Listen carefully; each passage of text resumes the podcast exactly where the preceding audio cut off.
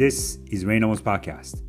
レイナモトのライフアカデミー皆さんこんにちは。クリエイティブディレクターのレイナモトです。このポッドキャストではニューヨークに住む僕が毎日5分ほど日帰りのテーマでライフ、キャリア、クリエイティビティを軸にこれからの世界の中での日本人の未来を考えていきます。エピソード No.288 数週間前から始めたもう一つの方のポッドキャスト「世界のクリエイティブ思考」で今週のインタビューの配信はニューヨーク近代美術館のデザインのキュレーターであるパオラ・アントネーリさんという方をインタビューしそして対談させていただきました。ちょっとその方とあと、えー、モマニューヨーク近代美術館モダンアーミュージアム・モダン・アーに関係することで今日のコーナーは注目のクリエイティブでいきたいと思います。今日取り上げる作品はですねそのニューヨーク近代美術館モマで先週から公開になったあるアーティストのエキシビション展示会があります。このアーティストの紹介をさせていただきたいと思います。ちょっと背景にバックグラウンドの音楽を流しながら話してみたいと思います。こちらです。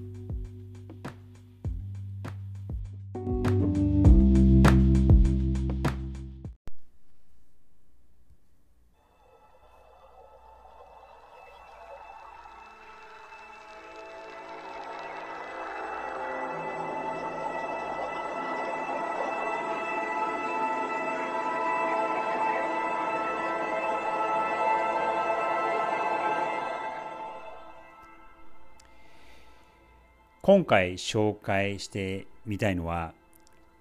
レフィック・アナドというトルコ人のアーティストです。彼はですね、今、ロサンゼルスに在住をしているアーティストなんですが、コンピューター、AI を使ってアートを作るということを専門にしている方です。簡単に言うと、データが絵の具の材料だったら。そして AI が夢を見ることができたら。ということをテーマにここ56年かなり活発に活動されているアーティストなんですがその彼の個展というのがニューヨーク近代美術館ミュージアム・モダン・アートモマで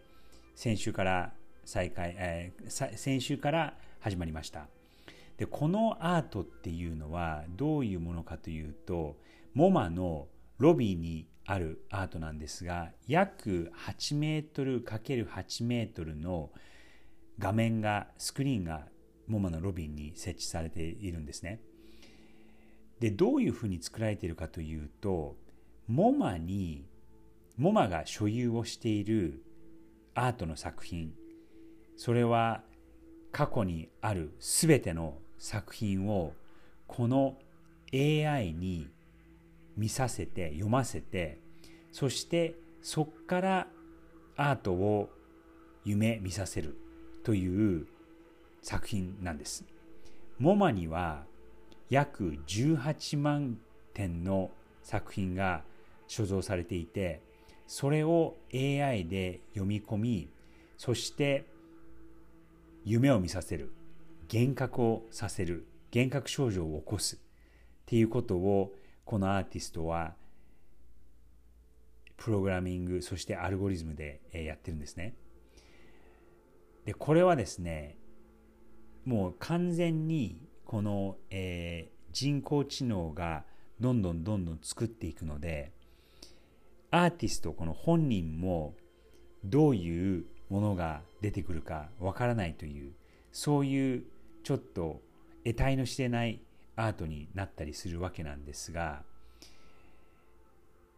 非常にまあある意味抽象的な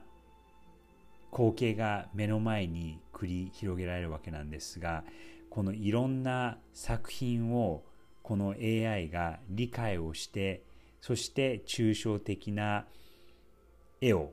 それもずっとこう動き続けている動画なんですがそうですねこう水の中にいろんな色のインクを落としてそれがこうじゅわーっと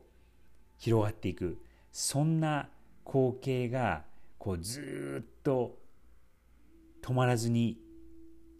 目の前で繰り広げられているそういうのを想像していただければ一番近いんじゃないかなと思います。これはやっぱりその口で説明してるだけではなかなか分かりにくいと思うので詳細にリンクを貼っておくので皆さんぜひ見てみてください。そして、えー、この Rafik Anadol という方を検索していただくともう本当にいろんな、えー、作品全部こう動いてる作品動画なんですがたくさん出てくるのでそれも見ていただけるといかにこれがこれからのアートのあり方なんだなっていうのがお分かりになるのではないかと思います。ぜひこの方はまだ30代の若いアーティストなんですが今後21世紀を代表するアーティストになっていくなと思います。ぜひご覧になってください。